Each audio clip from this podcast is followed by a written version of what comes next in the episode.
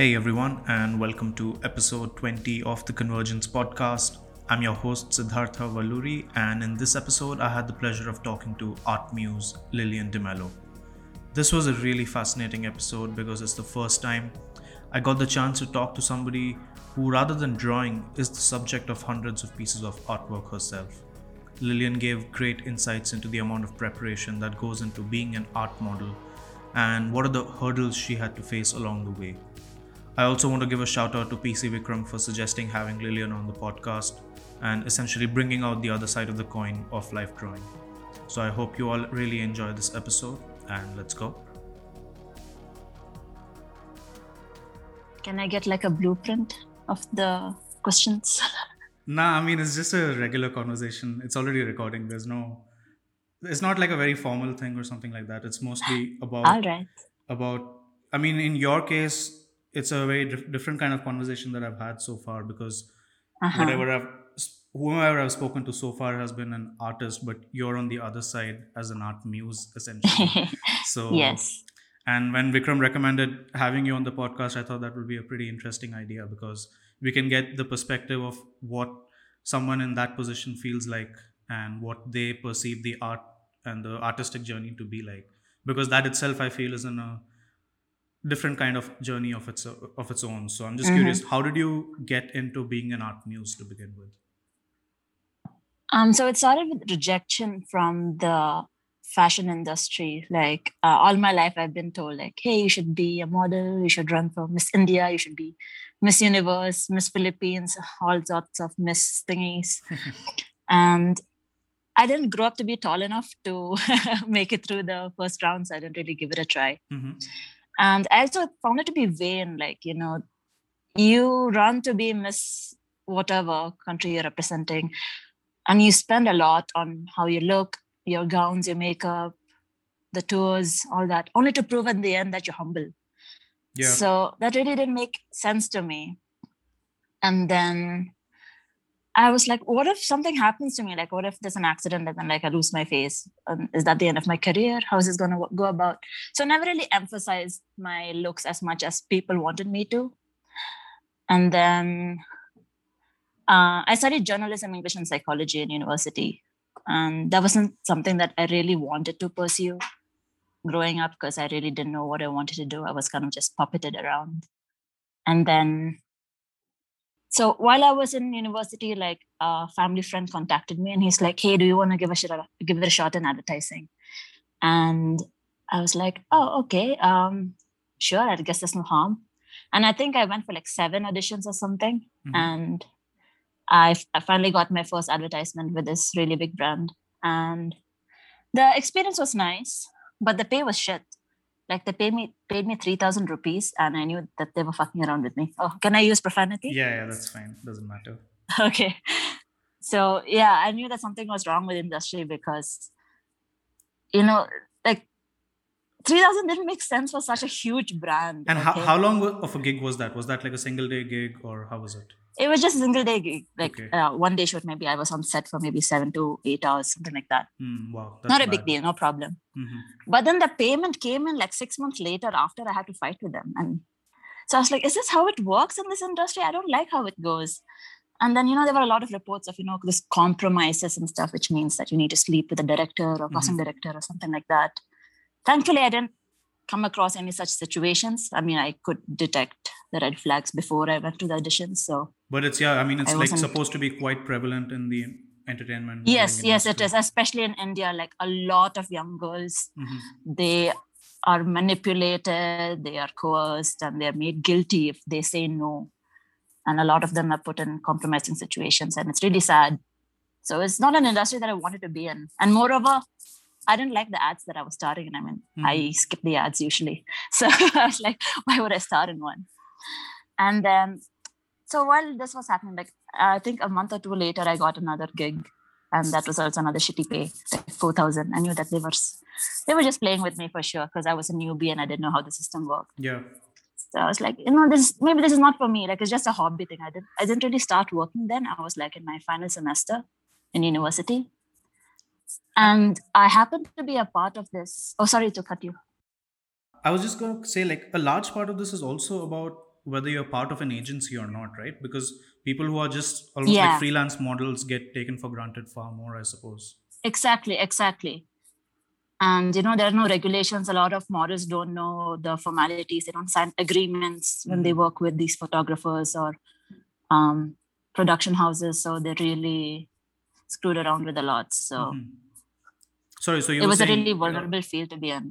uh, so I mean, in, as part of being a college student at that time, how were you able Mhm. to manage that separate career almost and start that on the side? Because I'm sure there are enough things to do, but uh, while being a student itself, right? So how were you able to dive Yeah. into that? So fortunately or unfortunately, my college is not that great. So I had a lot of free time on my hands. Like I would go to university at 9:30 in the morning. I would be back at 9:45, like it was walking distance, Mhm. because um, the teachers were never present and they never really gave a hoot about us. So it was really up to us what we wanted to do with our lives. Like even the um, career counselor, like the guy who was supposed to help us with the interviews and stuff, he resigned a few months before we graduated. So we were really on our own. Oh wow. Okay, that's not a good start, definitely. Yeah, no, not at all. But I was doing fine. I was uh, already freelancing as a creative copywriter then. Mhm. So I kind of figured out like what would be my bread and butter. So I still work as a creative copywriter, by the way. Yeah, that's something I find quite interesting about your journey as an art muse because you're also you're Uh-huh. essentially having these two parallel careers that are going on simultaneously. Yes. And eh, do you feel any sort of conflict where you feel like you're not putting in enough effort on one thing, or are you ha- able to manage both the things in a proper manner? Um, I'll get to that. Okay. So um, when I was in the final semester, like you know, I did the advertising stuff, and then I was part of this Facebook group called Art Who. I don't know how I came across that, Mhm. but I found it fascinating because people just shared a lot of their artworks, and I was like, okay, so maybe my um, advertising or fashion modeling career is not going well. Is it a thing like you know to actually pose for painters? Because the only example I saw was like in the Titanic where Mhm. Jack draws rose. And I never really saw anything else after that. But I knew like, you know, these are real muses. Um, so I was like, is it is that a thing of the present day or how does it go about? I was really curious. So I just posted in this Facebook group, like, hey guys, this is gonna sound crazy, but I want to be an art ho. like the art ho, the person that you draw. And obviously it stirred a conversation and I got like a hundred of comments. So Mhm. So I- that- I got a lot of useful advice because there were international artists, a lot of them from the US, and they gave me really helpful advice like start off with an art school because that's going to be the safest place you can start with. And, you know, know your boundaries and, you know, working as a nude art model doesn't mean you need to engage in sexual acts. Yeah. You do not have to pose erotically or anything. You can define the type of pose that you do. So this really gave me a good idea of how it would go about. And I looked it up in India, and uh, usually the art schools over here, especially like in Mumbai and in Maharashtra, Mhm. uh, where a lot of the art schools are, they hire these uh, helpers, the sweepers, the caretakers, you know, not professional art models. So it's not some, I couldn't really reach out to anyone for help or guidance, you know. So I was really on my own when I started this. And so I just like, okay, let me just look for an art school near me. And to my luck, there was an animation school 500 meters from my house, from like where I used to live back then when I was a student. And I sent them a message, and they were so happy to have me reach out to them because they tried posting in newspapers Mhm. looking for art models. Oh, They tried posting on the internet, but you know, it sounds a little fishy, you know, because yeah. you don't really come across such ads, and it's not something you see every day. So- Especially, I mean, in India, I don't think it's that common to begin with. yeah exactly so uh so this animation school is run by an american family so it was really easy to work with them like i didn't really feel scared um is it okay if i mention the school Yeah, yeah. I mean, go ahead. I have no. yeah it's uh dr beltran school of animation and visual wonder and it's run by leo and he's a great guy and he's been in hawaii i mean i think he he worked in hawaii for a long time Okay. before moving to Bangalore. And so it's an animation school, okay, and So do they The do do they do pose- like the traditional Sorry? like hand drawn animation kind of stuff? sometimes they do, but they're mostly into digital. Okay, okay. But it was useful for me to be involved for them to study the figure because the resources that they had were only on screen or they would pose for each other and stuff like that. Mhm. That was difficult at times, you know. Usually you don't sign up for an art school to pose yourself, you just want to draw. That's true. So so I started posing there on the weekends or whenever I had free time.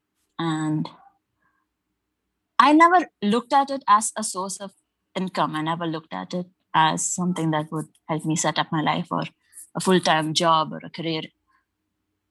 It was always ice cream money. I still call it ice cream money because it, uh, the pay. I think the pay started around five hundred or seven hundred Okay. this was for uh, clothed modeling so it wasn't it wasn't a problem for me hmm and it was like uh, three two to three hour sessions at a, at a time and so the first session that i did with them was actually nude and i was not as scared as i thought i would be because honestly i grew up in a very conservative family like uh, we are catholics Okay. but we're not strictly Catholics. We're like the Catholics who go to church on Christmas and Easter and other important events. But we're not religious, but we're still like, you know, like don't dress too revealingly or, you know, so I guess on the uh, conservative be a little side- modest. Yeah. Okay. Yeah. Because uh, I'm half Indian and half Filipino, but that's like two Asian cultures. It's like Asian supreme. hmm So it's not as uh, open as some people think, would think it to be. So mm, yeah, so the new thing was not something I was looking forward to. Like, I didn't want to do this because I wanted to be nude. I'm not a nudist or a naturist or anything of that sort. I just wanted to be. How do I say it? I just wanted to feel connected with what I was doing. So I told you right, like I was, I tried working as an art, uh, as a fashion model, and that didn't work out. hmm I didn't feel connected to the women I was seeing in the magazines or in the ad campaigns because these are all tall, skinny, white women, fair women. I could not relate to them. I didn't feel represented by them. But the women I saw in the paintings, the artists capture their details. They, these are not flaws. The cellulite are not flaws, those are details hmm and they're appreciated and loved and admired. And that was something that I could not get in fashion modeling. So it was sort of a body acceptance thing. Yeah, it's an interesting thing the way you put it because as an artist, people who are drawing live models, they are just trying to capture the form. And Yeah. it could be any form. It could be a rock or a male or a female. It could be anyone. Mhm. Whereas in the fashion industry, they are trying to sell a product essentially through that model. Yes. So it's 2 Mhm. different perceptions about the person that's being presented Right. there. So it was so Mhm. accepting and wholesome posing for artists because never once has anyone ever made a comment on my body. They don't even compliment it because that would be a slightly inappropriate, but they were very polite when they tried to compliment me, like without coming off as unprofessional. Mhm. and in the fashion industry they always said like you know you could you, you could lose a few, a few extra kilos and you know maybe do something to your hair stuff like that um i loved it when i posed for artists because i could just be myself That's an interesting thing. I mean, I- I'm curious to know about a bit more about the companies that you work for in terms of the fashion modeling as well. Um, when Mhm. when you've said that you weren't really enjoying the work, was it purely because of the people who were involved, or even in terms of the product that was being sold, you didn't really connect with the product, and it was just not a good environment overall for you? overall the environment but also the fact that advertising is slowly dying out like you know you pay premium to skip ads you don't really want to see that stuff anymore Mhm. and it's all temporary like you know you see a really beautiful shot the next day it's taken over by another great shot you see a great painting that stuff is displayed in the museum for years to come Yeah, that's a great. so analogy. this is more this is more permanent i would say i feel a greater sense of purpose with this rather than you know great instagram post That actually uh, brings me to a question. I've seen you do a lot of live Instagram live poses and things of those Ah, that yes, sort. yes. Um, the first question about that was like, how do you come up with different concepts and different costumes? And because each of each time you have like a different theme going on and you have a different Yeah. reason for doing it. So can you elaborate on that a Mhm. bit? So, uh, since I started posing for anime first, I fell in love with it. I think I would love to be a permanent uh, model at an animation school because I love uh, embodying these characters. Like, there's so much sass to them. It's not like you're trying to push your butter boobs out. hmm It's there's a lot of emotion that goes into it. It tells a lot of story. So, posing for these animators was fun initially, and then it kind of just ingrained into my head. Like every time I pose now, there, there must be a character. And posing on Instagram Live was something that happened last year when the pandemic hit. hmm So I used to have these live drawing sessions offline, like not independently hosted, but like with some groups or with some art schools almost every weekend. And as I said, ice cream money. So it was something I did over the weekend and then uh, treat myself to a nice dinner or lunch. Okay. And then when it stopped, I felt restless. Like, what do I do on the weekends now? Like, do I draw now or what? and uh yeah there was no way i could draw yeah that's another thing why i got into art modeling because i couldn't draw myself um Did you have a fascination thought with about- art as a medium even before becoming an art model, essentially? mm, i wasn't a hardcore fanatic or anything but yes i did have an interest and appreciation for fine art Okay. So yeah when the pandemic hit and i was stuck at home like i think two or three weeks passed max i was like you know i need to do something about this i'm getting restless and then i just went live on instagram and i'm not someone who goes live on instagram usually Mhm. uh, I'm pretty camera shy. I don't know how to say it, but uh, I like didn't know. I didn't really know what I was doing. Like, how could I trust that someone was watching these videos and drawing me? Like, what if they were just being creeps or something, or just laughing at me? I don't know. It was a really brave move for me to do that, and no one else was doing it at that point. Now everyone is, but at that point, no one was doing that, and so uh, the same guy, Leo, whom I worked with initially, he told me like, "Hey, Lily, why don't you pose and I'll draw you?" And then he had some technical issues, and we could not draw. I mean, we could not see what he was drawing. We could just see his face. I was like, "What's the point of this?" so it was really funny. Then the next day, I was like, "Okay, guys." So and then uh, Instagram, when two people go live, it splits the screen. So like they were seeing half of my body. Mhm. So I told these guys like, okay, I'll just go live on this day. If you're gonna draw, draw. If you wanna watch, watch. I don't know, but if you're gonna draw, enjoy. So I went live and I did the session, and they loved it, and it was great. Like, I think I gained two thousand five hundred new followers over the course of time, like since the pandemic hit and I started the live drawing sessions online. That's great. And there are these students who have never drawn from a life model. I don't know what are they studying in these art schools, but yes, they started drawing from life with me. And then there are these veterans, retired guys, like in their 60s, and who haven't picked up a pencil or brush in decades. There's one guy, he just commented casually on my Instagram live. It's like, I'm picking up a brush after 20 years and drawing. I was like, wow, That's amazing.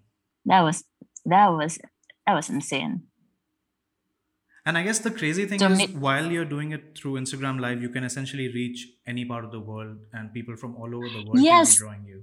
absolutely I, I i really love. i mean it was a bummer that we could not draw in person anymore but i think i love this a bit more Mhm. because i connected with people whom i don't think i would have connected with otherwise if it wasn't for the lockdown there are people from the uk from south africa from from australia. Like i don't think i would have ever met them if it wasn't for the lockdown and the online session so this has been great. And i got to pose with a lot of international groups in the us in the uk in the netherlands. It's it's it's amazing like you know like i could really feel the power of the internet with this That's crazy. I mean, that's really fascinating because now you essentially have a lot more control over what kind of shoots that you're providing, what costumes you're providing, what time you want to do it at. Mhm. And yeah I guess that allows you to be more creative in your own journey as an art muse, essentially. Whereas earlier it would Yes. be based on the student's time or the college time and things Yep. like that.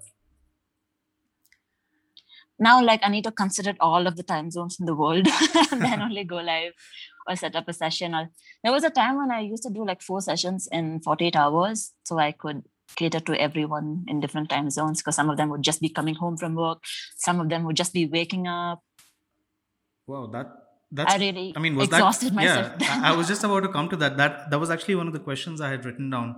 But there are two aspects to it. One is how do you mentally prepare for a shoot before the live session is about to start? Do you have any rituals or routines that you go through, or is it just press the live button and Mm. get to it? i don't know if there's a, we call it a ritual but i just try to see that i'm not bloated Okay. because like you know if you have tummy issues during the session it can go so wrong so i always take care of my diet okay. before a session and I make sure I'm well rested. If I'm not well rested, then I see that the poses are a bit more calm and not so frazetta, if you know what I mean. Yeah. I I usually like doing a lot of action poses and fantasy poses. So you'll often see my fingers and hands up in the air, like you could draw fire in my hands and stuff like that. Mhm. But a lot of the times when I'm when I'm feeling unwell or like my energy is exhausted from a long day of work, I just take it easy and do it the classical way. Okay. And then regarding the physical aspect of it, like when you're doing Mhm. these long shoots, which are maybe one hour long, or like you said, multiple Yeah. shoots in a matter of couple of hours, how do you recover Yeah. from that? Like, uh, is it just become part of your routine at this point, or how? how yeah so uh, over time i learned that you know when you put pressure on a certain part of your body even if it's just your thigh Mhm. within 20 minutes it's going to go numb so you have to ensure that you're not really putting pressure on any part of your body or if you do like make sure you can like take a break and stretch it out and let the blood flow. There were several times where i was kind of paralyzed after a pose. Yeah but i always recover so there wasn't any permanent in- injury. But yes there have been reports where models have been injured. Do you try to like sequence your poses in a way where if some part of the body could be under strain, then the next pose allows you to rest that part of the body? Yes, yes, absolutely. So uh, usually for the shorter poses, the two minutes to five minutes, I put my hands up. The rest of the poses, they're more down or midway, and not all the way up. Hmm, that's interesting. Wow, this is all like such new information for me because this is the first time that I'm actually interacting with an art model in a conversation of this. Haven't right? you drawn from a life model before? I have not actually. Are you serious? Yeah, it's not something that's fascinated me particularly, to be honest, because the kind of work that I enjoy and like to do doesn't really go Uh-huh. into that traditional art sense. so Okay, okay. But I would definitely love to try at some point. hmm One thing I noticed when whenever you're done with a session, you always share these artworks from people all over the world. Yes. And Uh-huh. the the fascinating thing for me as an artist is that there's such variety of skill levels. Some people have Yep. extremely good control, some are just beginners. hmm Is there any particular art style that has captured you really well, you feel? In terms of a bit more Um, abstract or is it a bit more realistic? What do you like to see as an art muse? I love the character artists when they draw me because it looks nothing like me, but you know it's inspired by me. Hmm.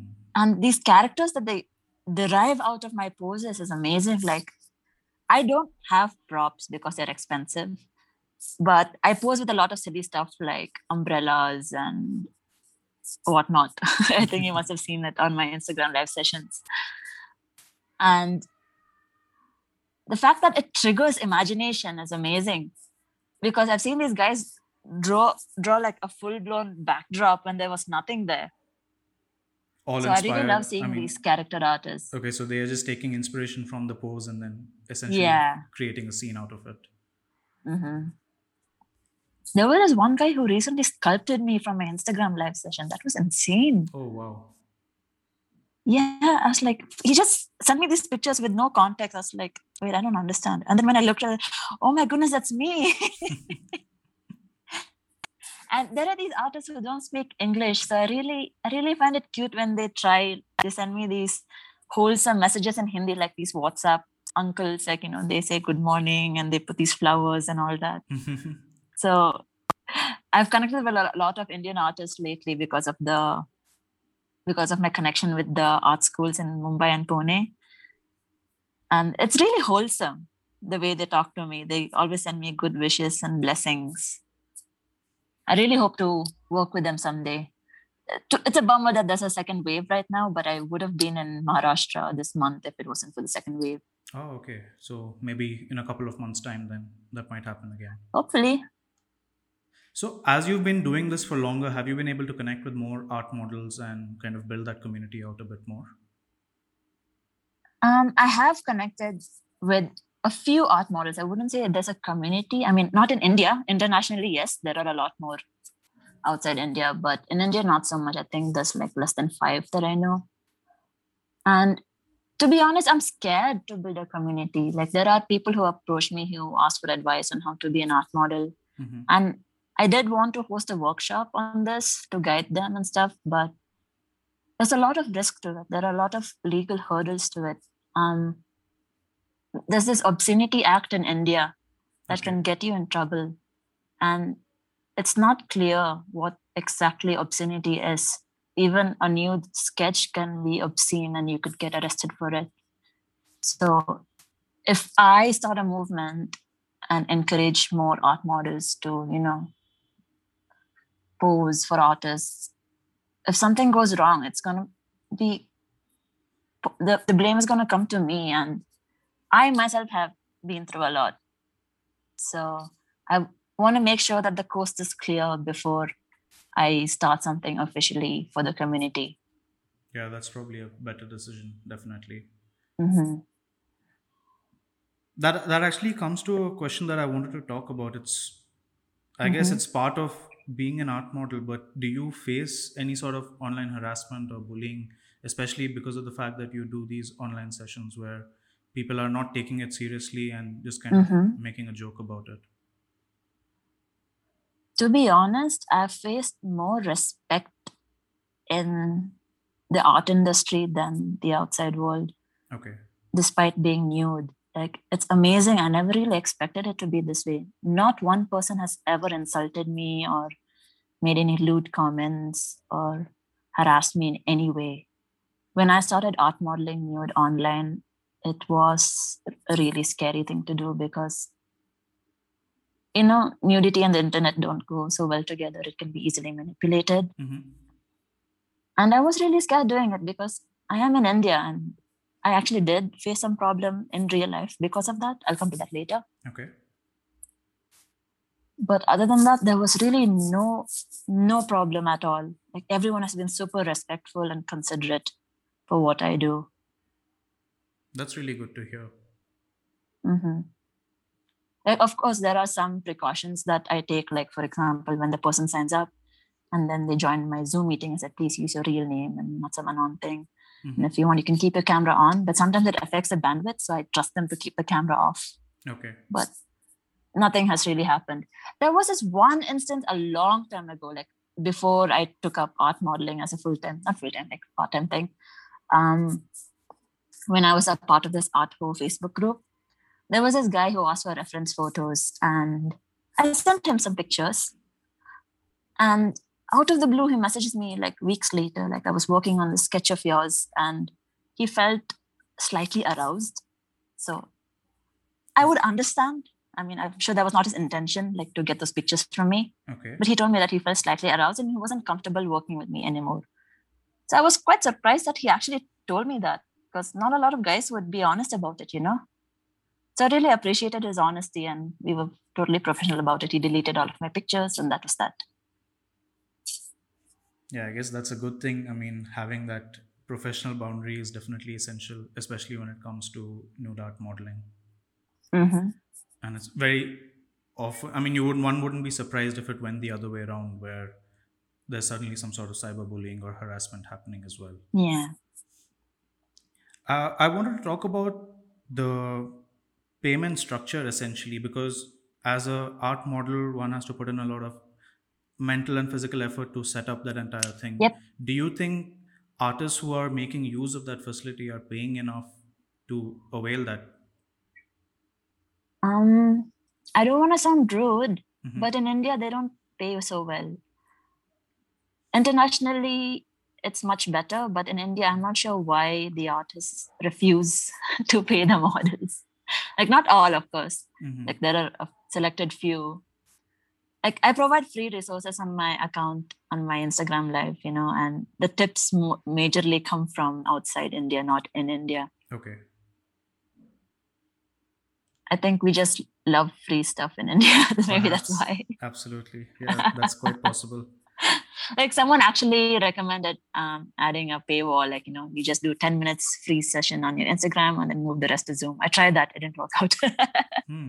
but it's not a problem for me because as i said you know it's not about the money for me so i would do it for free. It's not a big deal.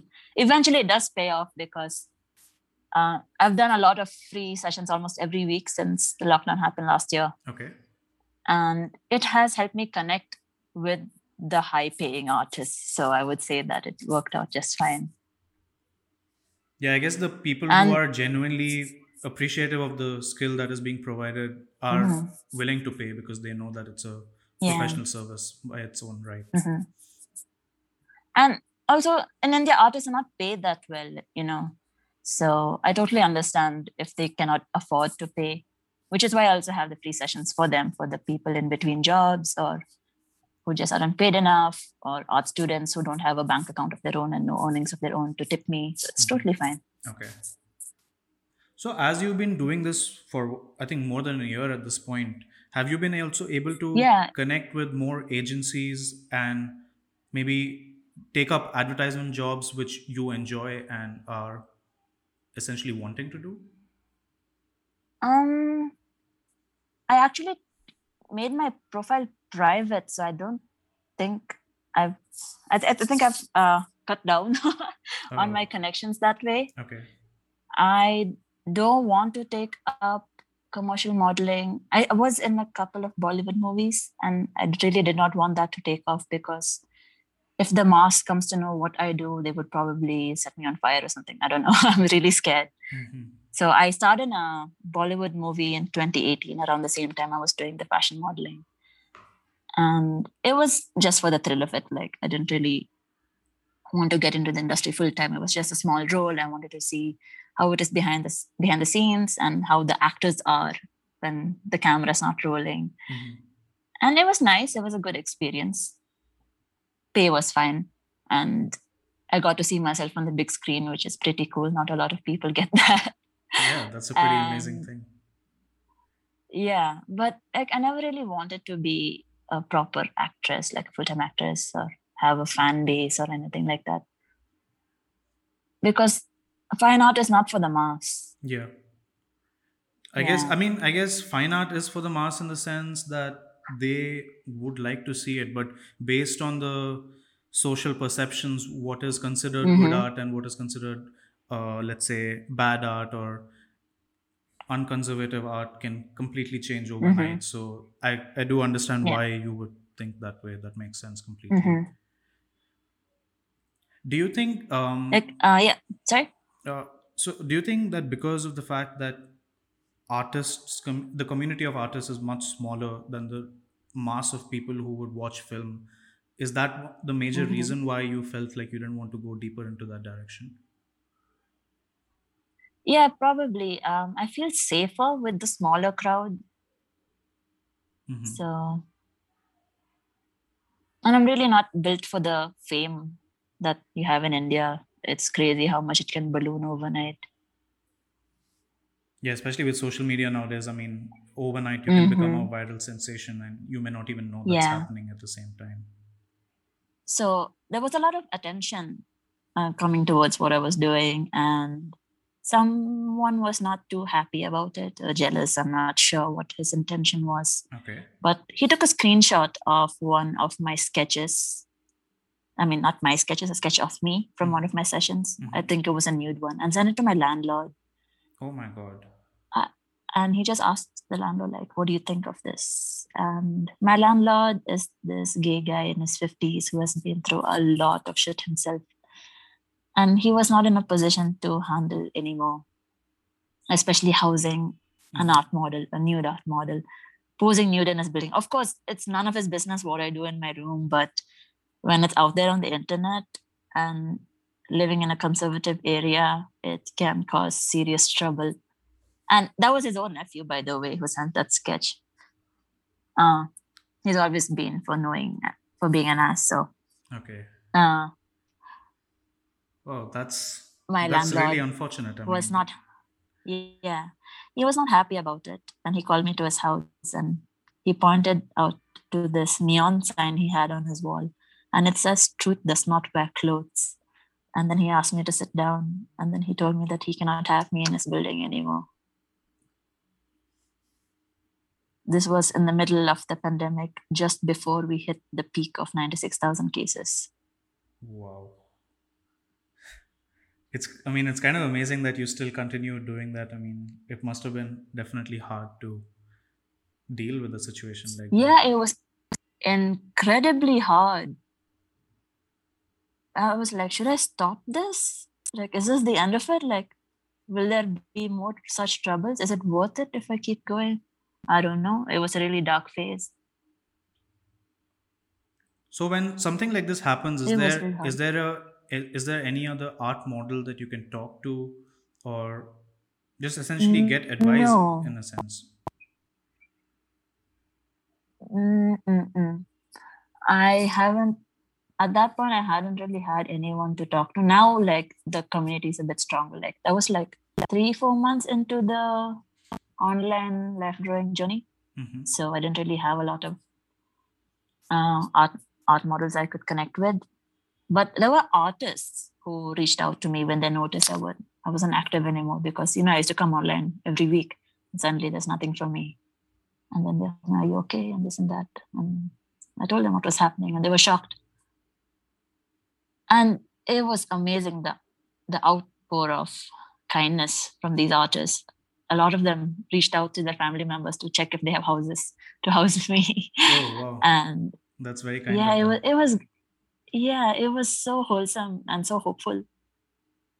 And some gave me donations as well because the room that i was staying with earl staying in earlier um it was right above my office so it wasn't much of a commute. Oh, okay. and i'm not paid much as a creative copywriter either but it was just enough hmm to get by. And so you know how expensive it can get renting uh, an apartment in bangalore so and you also have the deposit my goodness so it was a lot. And it was a dark period just trying to find a house in the middle of a pandemic with a limited budget. But i made it through and i still live near my office. It's just walking distance. That's cool. And sadly i cannot i still cannot be open about what i do. My landlord does not know what i do. I don't think they would be comfortable with that. And I think it's surreal, bizarre. I'm not I'm not sure because they're very religious people, okay? And they pray to these idols, these sculptures, and um I'm sorry, I forgot the word. The the Hindus have these um mini houses where they keep the idols. I forgot what's that called. Uh, wait, are you just talking about the puja room or something? Puja room, but they also make this uh, woodwork kind of mini house for these gods. Hmm, I, I'm not sure. I forgot what's it called. But yeah, uh, they worship these idols, these sculptures. And I work with the same artists who make these idols and sculptures. Yet they find it controversial to house someone like me. Do you think there's a way to make them more aware of why fine art drawing and live modeling is such an essential part of the creative journey for these artists and why it is an essential part of even a, an artist to be training themselves to be able to make the kind of sculptures which they will eventually be Mhm. praying to hmm Sorry, I didn't get your question. now i mean essentially what i'm wondering is that is there a way to make them understand as a larger society level why live drawing and sculpt i mean this kind of activity why does it exist to begin mm-hmm. with and it's there's nothing to shy away from it or think of it as something mm-hmm. not good or something like that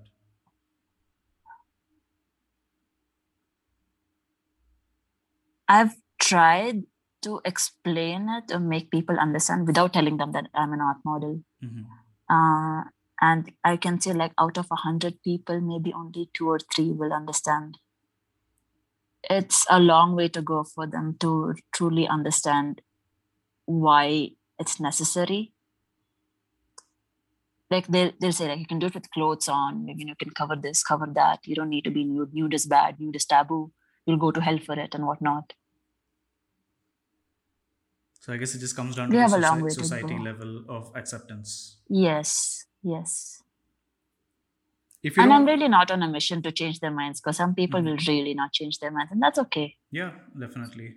I mean, it's not even uh, to make it like a life cause to change the minds of people, but more Mhm. like for your own convenience, essentially. Where, I mean, if you're running into situations where people are asking you to leave the accommodation because of this, then it can Mhm. seriously affect your own livelihood down the line as well. Yeah. I'm working more towards official recognition now. Like I Mhm. would like to work with the Ministry of Culture and more government recognized art institutes so that there's official credibility to what I do. Yeah, that makes sense. Yeah, I think that would be a safer option rather than trying to fight with people on the internet or something like that. I don't know. Who are anyway not going to be listening to anyone else, so that makes sense. yeah. So, was there any sort of pushback from internally, from family or friends of that sort, when they came? Of course, of course. Um, friends, there wasn't anything. Family, yes. As I said, I came from a pretty conservative family, and no one in my family is an artist. hmm And it was pretty shocking to me myself that I turned out to be an art model. Like, if I told this to myself as a like 15 year old girl that you know you're going to be an art model someday and pose nude for art, it's like, what? No way! That's so scandalous. but over time you just change your mindset and you learn about a lot of things and not things are not as bad as they seem like how we project it as society so um, with my family yes there were some moments unfortunately and i had to burn bridges with a few members for my own sanity Mhm. and for their sanity as well. They did try to you know make me stop. Try to send me back home to my parents despite being an adult. I don't know that was insane.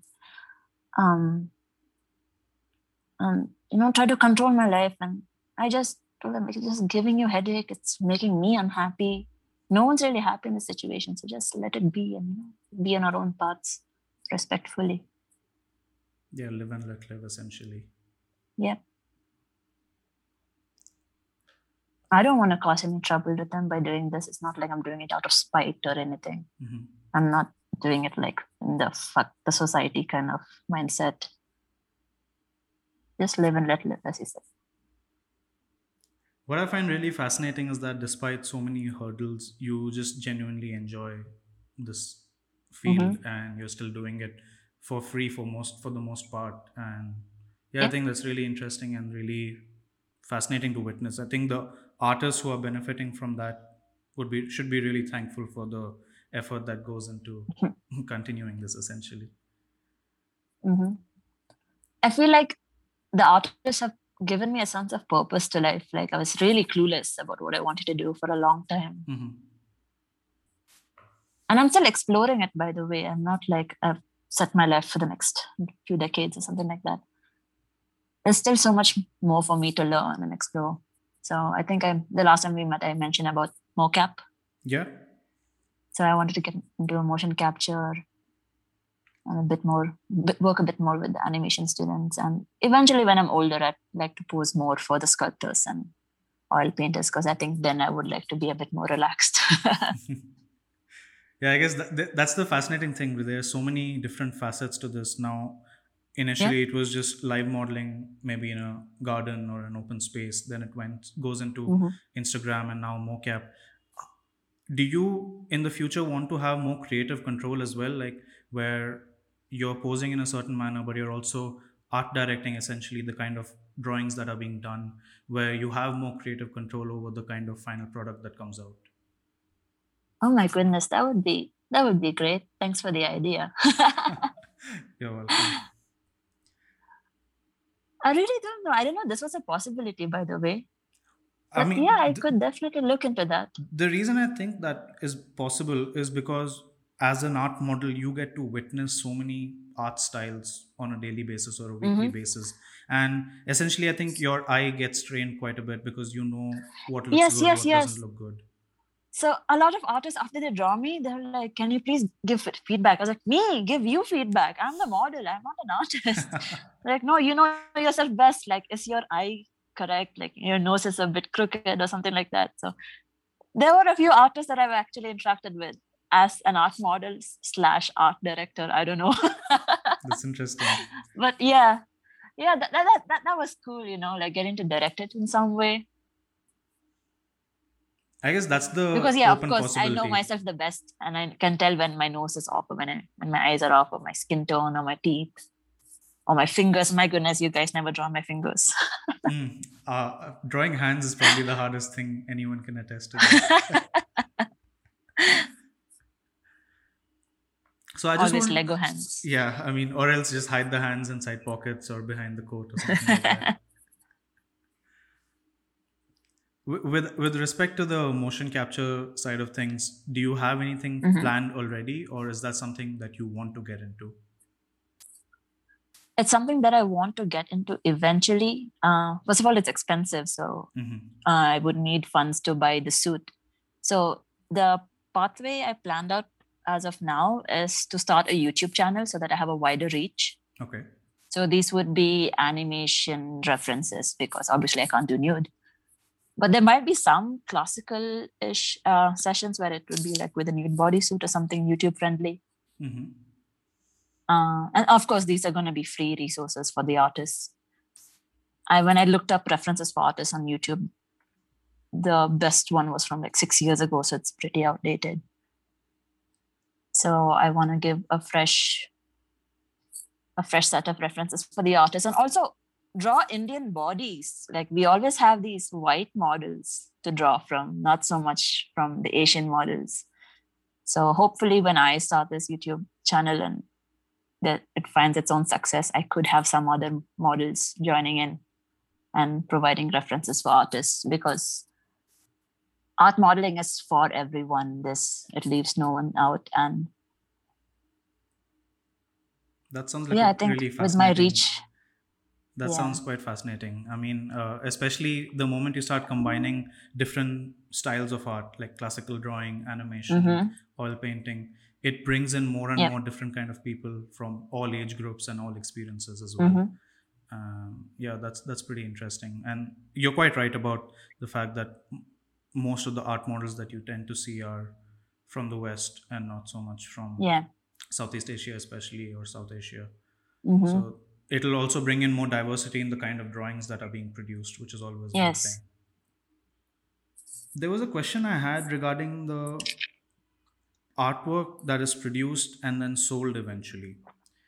Uh, a lot of people use art models as a base or as a reference, and then that art goes on to Yep. be sold for a lot of money or sometimes not Yeah. much money at all. Do you think the art models should receive some sort of a royalty or percentage from that? Of course, I did have a few problems with this um, when it came to the online live drawing because people were buying tickets to these sessions for like three pounds, five pounds, and then selling their artworks for hundreds of pounds. hmm And of course, th- they're entitled to that amount. It's their work. It's years of hard work that went into obtaining that skill.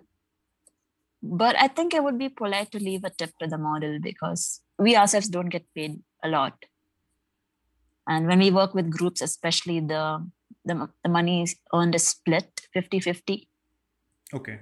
And sometimes we get a fixed fee, which is maybe one eighth of the total amount.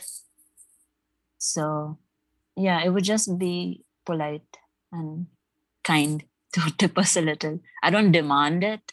I did leave a story up on my Instagram that, you know, if possible, please leave a tip, but otherwise it's totally okay. But also, like, you know, let me know if you're selling it because sometimes there are artworks that I'm not comfortable with being sold. Being sold. Okay. Yeah, that makes sense. yeah.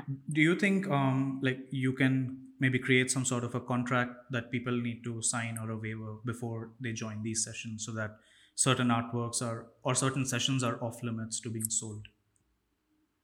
I think contracts put off some people for some reason. I'm not sure why. Mhm. So what I do is I just mention the terms and conditions when they sign up for the session, and it's all cool. So when we were just talking about like artworks being sold, I mean, I was just naturally thinking about the Mona Lisa because that's probably the most recognizable art muse of all time, hmm and it's being Yep. resold for millions of dollars. And hmm do you ever feel that kind of, let's say, anticipation that one at one point of time you would want to be in a painting of that sort, which becomes a cult classic or a hit of that legacy? Um, I think it's a possibility that it could happen, but it's not something that I strive for. Okay. That's an interesting. But yes, uh, one of my main goals are to have my work up in a museum someday. That probably years after I die, decades, centuries. Yeah, that's that's the fascinating thing because while the art is being made, the artist is more important, but eventually only Yeah. the muse's face is what is visible at Mhm. the end centuries later. It's a fascinating facet. Maybe I could change that. Let's see. Absolutely. I mean, I, I think you're still what in the first or second year of doing it for such an extended period of time. And It's been almost four years now, I think. oh, you've been doing it on Instagram as well for four years? No, no. In- Instagram, it's been uh, a year. Okay, okay. But, okay, just generally Overall. modeling. Okay. Yeah. Do you ever plan to make it like a full time source of income for yourself? Um, it would be nice. I'll ha- I would have a lot of free time to you know explore other stuff, hmm other concepts and costumes and stuff. But I'm not sure if I'm there yet.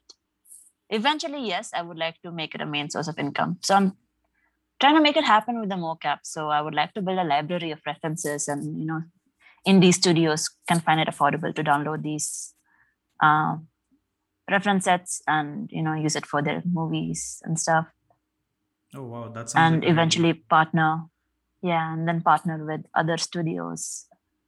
So maybe it could happen, maybe it will not.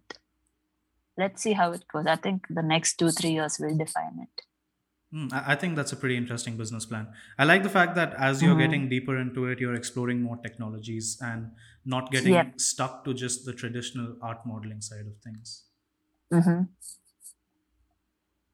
Have you had any studios reach out to you to maybe even become part of mocap actors for video games or something like that? Um, not studio, but there was one artist in India who reached out to me for mocap. And did you go ahead with it? Uh, because of the pandemic, we did not, but oh, it should happen soon, hopefully. That's amazing. Because I mean, uh, nowadays with the level of fidelity in video games itself, the actors are Mhm. essentially as recognizable as actors in movies as, at this point. So, Yep.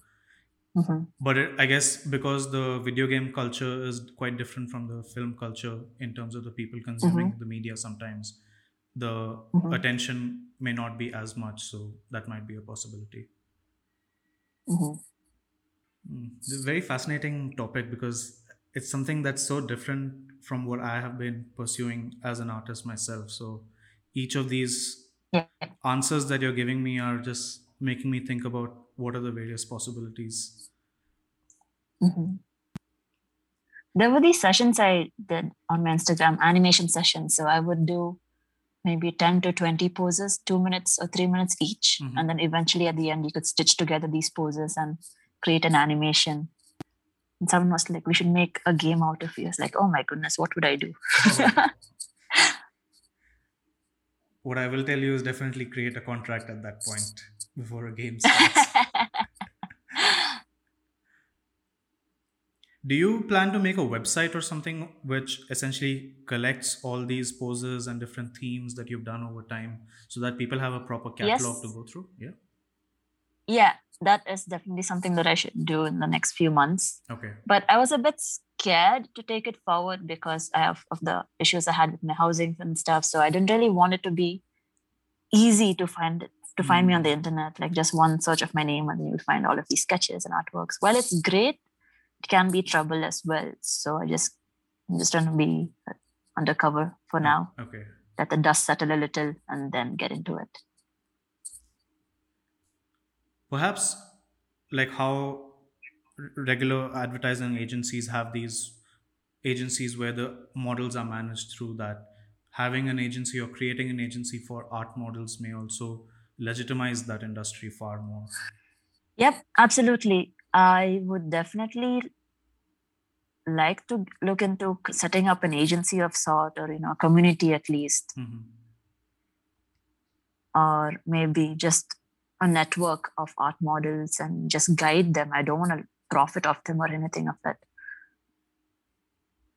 But yeah, just regulate it a, a bit because we really don't know how much we should be paid ourselves. Like when I give my quote to some of the artists, they get shocked, like, oh, it's too much. It's like, oh, okay. But some art- artists are like, oh, you you charge too less. You should you should earn more. I was like, oh, okay. I don't really know what I should be doing. so now I just give a flexible pay scale. You know, if you want to pay less, it's okay. If you want to pay more, you can do that. It's keeping it, keeping the power of money in your hands. It's interesting that you choose that option. I mean, it. I'm not sure what is the right or wrong way because it's such a hmm it's it's a different industry almost because especially as you start Yeah. doing this online where people can uh, capture that screenshot and then they have that pose Yep. for forever Mhm. one could argue that they should be pay, paying quite a bit upfront to be able to have that Yep. facility So for my references, I often tell them like, you know, it's a bit expensive because you're gonna have long term and limited access to it. So please Mhm. consider that. But then of course, you know, they just keep bargaining it, okay, just take it for like hundred rupees. does it frustrate you i mean people are unwilling to pay for any sort of modeling experience Not really. Like a Mm. lot of them have genuine reasons, you know. okay But I know when they're lying. so that's when I tell them, sorry, I can't do it. i guess over time you can start reading the artists who have money but don't want to spend it yes, yes. that's awesome But I would never want to let money get in the way of art. Like I Mhm. always tell, like if you're genuinely struggling, I will give you access for free. Yeah, I mean, the reason I'm kind of trying to understand more about the financial aspect of this industry is to Mhm. make more people aware that it is a possible viable option down the line as more people start Mhm. getting into art modeling or and even from Yeah. the aspect of making it a legitimate industry in the eyes of people who are looking at it and not just thinking Mhm. of it as something that doesn't make sense Yeah. And there's so much work that goes into it. It's not like it's a three-hour session, so just three hours work. No, there's the prep for hours before that, and then setting up Yeah. the backdrop, you know, the bed, the ca- camera, light, all that stuff. So it's quite a bit of work. yeah i mean there's like a lot of equipment cost that goes into it and then a lot of time spent Mhm. on social media because i know i mean you spend Yeah. so much time promoting the artists the artwork there's like Yep. so much social media management that goes into it Mhm. So even though I have like only one session these days, like once a week, I do the marketing for the whole week or the week before that as well. So Mhm. it is a lot of work.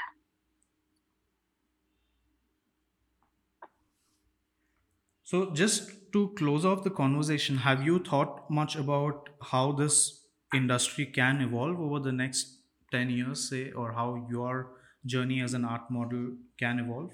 Or do you just take it as as it comes one year at a time or a couple of months? I really cannot predict how it will go. okay. To be honest, I'm even scared of how the reaction will be once this podcast is released because there are extremists, you know, are on the hunt, who are on the hunt for Mhm. people like me. So no i think i mean that's I really reason can't say what will happen. I think that's the reason why conversations like these are good to have because then you can just talk about Mhm. the process that goes into being an art model. hmm I would really like it if we are more accepted in the society. hmm I mean, we have all the acceptance and respect with, from the artists, but from the society and from you know family and all that, it would be nice if they were a bit less um, scandalized. yeah, that's probably This- the word. I really don't know how to s- explain it to them because they ask me like, "Are you selling your body? Are you doing this for the male gaze? Do you like it when someone sees you nude?" It's like, no, none of that. Are you doing it for the money? Absolutely not. Mm. I'm just here for the artists, and they're there for me. That's it. Oh, that's really well put. That's that's a good sentiment. That's a genuine reason why this happens. Yep. Wow. Well, Lilian, thank you so much for your time. It was a pretty Thank eye-opening you. conversation. and I hope that you get to attend my session someday. Definitely, I'll try to. I'll try my best to. Uh, when I started the podcast, I wa- I never thought that I'll be having an art model on my podcast. So it was a pretty eye-opening conversation for me, and I got to learn a lot of new things. And hopefully, when people listen to this, they'll understand more about what goes into the mind of an art model, and in mm-hmm. turn, it kind of broadens the horizons of people to come. Thank you so much for having me. I never really thought that you know someone would want to have me on a platform. Now, I'm, I'm glad you came, and thank you so much for your time. And take care. Bye bye. Thank you too. You too. Bye bye.